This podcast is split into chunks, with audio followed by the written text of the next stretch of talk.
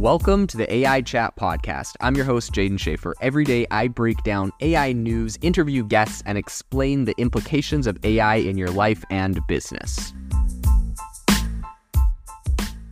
Make sure that you go to AIbox.ai, link in the show notes, to join the waitlist for our new AI platform. We're going to be launching an incredible platform that allows you to build anything you want with workflows um, in AI. So you're able to chain together ChatGPT and image generators and audio generators to make really powerful apps for your organization, or you can host them on our marketplace and actually generate royalties from them. So make sure to go to AIbox.ai and join the waitlist.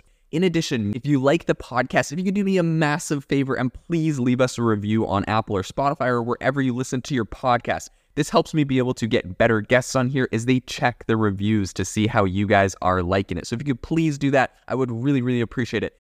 This episode is brought to you by Shopify. Forget the frustration of picking commerce platforms when you switch your business to Shopify, the global commerce platform that supercharges your selling wherever you sell. With Shopify, you'll harness the same intuitive features, trusted apps, and powerful analytics used by the world's leading brands. Sign up today for your $1 per month trial period at shopify.com slash tech, all lowercase. That's shopify.com slash tech. Today on the podcast, we are talking about a new startup called Sakana AI out of Japan that wants to build nature inspired artificial intelligence. This was founded by former Google AI luminaries Llion Jones and David Ha. And Saka AI essentially promises to uh, deliver a revolutionary approach to foundational AI models. So, today on the podcast, we're going to be diving into what they are building and why we think that this is relatively important um, in the industry today. So, Jones isn't new to revolutionary ideas. He actually co authored the 2017 groundbreaking Google research paper, Attention is All You Need. It's kind of funny because I swear every single person that co authored um, that paper has gone on to found some of the biggest AI companies. I'm not sure if, I mean, obviously they were like very ahead of their time and came up with a very interesting concept. But I think beyond that, just the brand name and the name recognition of that paper and how uh, important it is made it really easy for all of them to go and, you know, get venture funding for their uh, their companies, right? If they were that early on that and were able to come up with that bit of revolutionary technology, they're obviously deeply ingrained in the space and poised to to do some really great things with research and tech. So it's kind of funny to see, or it's it's exciting to see all of these guys come out and uh, have really awesome AI companies. So Jones was working at Google for 12 years. He just left, and he is now the CTO of Sakana AI.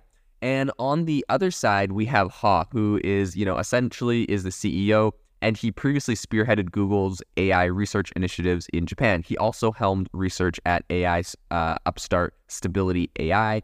Both Jones and Ha are on a mission to conceive AI models rooted in the insight drawn from natural systems. Now, this is awesome. Both of these guys have a ton of experience at big AI um, companies making big AI plays. And so I'm here for it to see what they are going to be building. But essentially, uh, Sakana itself translates to fish in Japan. Um, and that is essentially what their philosophy is. So the duo envisions AI models that, much like a school of fish, are individual units synchronizing seamlessly to operate as one unified entity, um, drawing from the intelligence exhibited by nature and fundamentals such as evolution and emergence. They are committed to essentially devising AI solutions that are adaptable rather than static and inflexible. Now, one thing I do want to say about this, um, you know, like having the whole school the school of fish concept or whatever this isn't entirely new and it's not like oh my gosh these are the first people to do this. I'm sure they're going to do a lot of really innovative things and i'll, I'll cover some more um, things that they're doing here that's interesting. But what i did want to bring up is that chatgpt is actually doing this in a way um, probably on not such a granular scale that they're about to go into but i do think this concept is really interesting um, and so i think that they're actually in the right direction because essentially what was there was a bunch of leaks recently for model weights of ChatGPT, and we were able to get a lot of insights into what they're doing. But essentially, in that leak, we found out that ChatGPT is essentially segmented into 16 different professionals. And um, so it's like there's 16 mini models in ChatGPT. There's one model when you ask a question, it determines which of the 16 models could respond best. That's why sometimes I feel like when I ask questions in different ways, like the answer like is like really variably different. Um, and I think it's because it, it may have switched over to a new one of those like professionals or experts. But anyways, that's that's a theory I'm not 100% sure about. In any case, um, that's exactly how ChatGPT is working. They they essentially determine which of the 16. They have an expert that responds to you, and they have it segmented out. This, I think, could be the solution if you go a little bit further. I'm hoping with ChatGPT they go a little bit further. Uh, GPT five they go a little bit further, um, because this could be the solution to like ChatGPT not being good at math, where essentially, um, essentially it can integrate multiple of these experts into one thing, right? So it's like it's going to have the logic and reasoning expert that's really good at math mixed with one that's good at like I don't know uh, English or something because sometimes it's tricky in a sense that uh, it feels like you're getting one of the experts and not the other right now. But in any case, um, I think that could fix a lot of the problems. But it looks like that's exactly what Sakana is kind of aiming to do here. So I think this could be an antidote to the challenges like exorbitant costs and looming security threats posed by current AI models. Um, models that consume mass amounts of data and computing resources like ChatGPT are obviously incredibly expensive, and this also might be a way to cut down on those costs. So, rather than merely expanding transformer models, Jones and Ha are aiming to kind of architect innovative, leaner techniques. Right? They're not going to make these these models that cost millions and millions of dollars, although they may still cost millions of dollars. But you know, I think OpenAI spent like over 540 million dollars last year, something crazy. And so obviously they probably are going to have that kind of arsenal of cash so they're going to be doing this lean, which I think is good. It's going to use a lot less resources, um, making a lot of smaller models. So this will be interesting to see um, how this kind of leaner technique plays out. So without going into the nitty gritty, essentially they are building, uh, they're, they're looking at the possibility of smaller inter- interconnected models working in tandem, sort of like a flock of birds or school of fish to tackle challenges. This mythology uh, methodology really promises to be more sustainable and secure than models centralized around um, one massive data set. I also think this is a wise move if we're seeing a lot of lawsuits come out right now, right? New York Times is suing or looking at suing uh, OpenAI for using its data. A lot of other people would follow suit if they won. And so imagine, if you will, where you have like, you know, a thousand mini AI models that are all using different data sets, doing different things. And if for some reason you have a massive lawsuit in one of these thousand AI models, you could just remove that model. Um, or though preferably you could figure out a way to just retrain it. But after removing that thing from the data set, you don't have to retrain the entire thing. Um, it's really hard to extract one data set from um, uh, from like ChatGPT, for example, because you've already trained the whole thing and that was included. But now it's like, well, we have a thousand, so we just have to like retrain a thousandth of our model, excluding that data set. So I think in that regard too, this also could be a really good play to kind of segment out the AI models into a lot of smaller kind of micro models, if you will.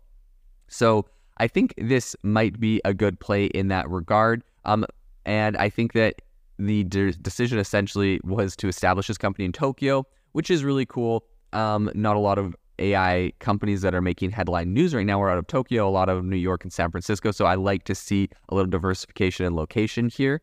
Um, while several former Google AI um, employees have congregated to global AI epicenters like Silicon Valley, Jones and Ha have charted a different path. They say that Tokyo, with its robust technical backbone, pool of educated professionals, and thriving research, um, holds some unique appeal. So this is one other thing that I will say that I, I like about this move beyond just like, oh, it's a new place other than Silicon Valley. I really think that if we want to have a very global and robust and diverse um, AI ecosystem, we need to do this. We need to spread out. We can't just have everyone from everywhere around the world all congregate in Silicon Valley um, inside of what is sort of a, a tech think bubble where a lot of people all think the same there is so many different places around the world with so many different ways of thinking, and I do think it's very healthy to uh, have a lot of different perspective. Now, I know most of my listeners are from California, but I'm sure you guys, uh, you all see it too, right? There is a lot of people think the same way inside of their own bubbles and circles, and so I think spreading it out gives you a lot of diversity, which is really, really powerful um, and a great thing to see. So I think that um, the city is has a lot of uh, international expertise combined with its potential to hold to mold AI solutions for non-Western contexts. I think that holds a lot of promise. Um, a lot of different Asian cultures have different ways of thinking or solving problems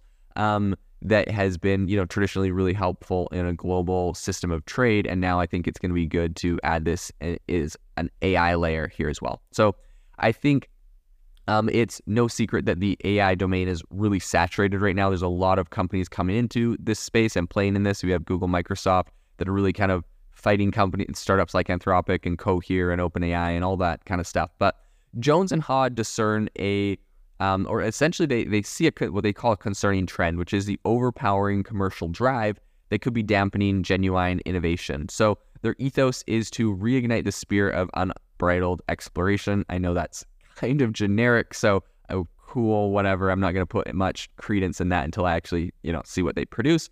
But in any case, I think their unique trajectory of Sakana AI really resonates with researchers who are looking for a shift from really, I don't know, commercial rigidity to something a little bit more exciting and interesting. So, regardless of if that tagline there actually means anything, I think it does a good job in getting some of the top talent to want to work at your company. So, in that regard, you know, tip of the hat. This is, you got to do what you got to do. And I think that's a great move. So, the company has already onboarded an academic scholar and is looking for more visionaries passionate about foundational research. Um, I think their journey is really about building something innovative. Um, you know, I think given its leadership's strong foundation and their innovative approach, I think it might be able to be a really big disruptor in the AI realm and introduce some foundational principles that, you know, are going to shape the way a lot of things are happening in AI. If this approach that they are working on uh, proves to be true, I think we would see big companies like OpenAI and others follow suit and take more of this nature based approach where essentially you're segmenting out your AIs into many, many um, micro AIs, and it's much, much more efficient and perhaps um, better protected against lawsuits and it actually gives better responses. So, this is what we're going to be left to see as they continue developing.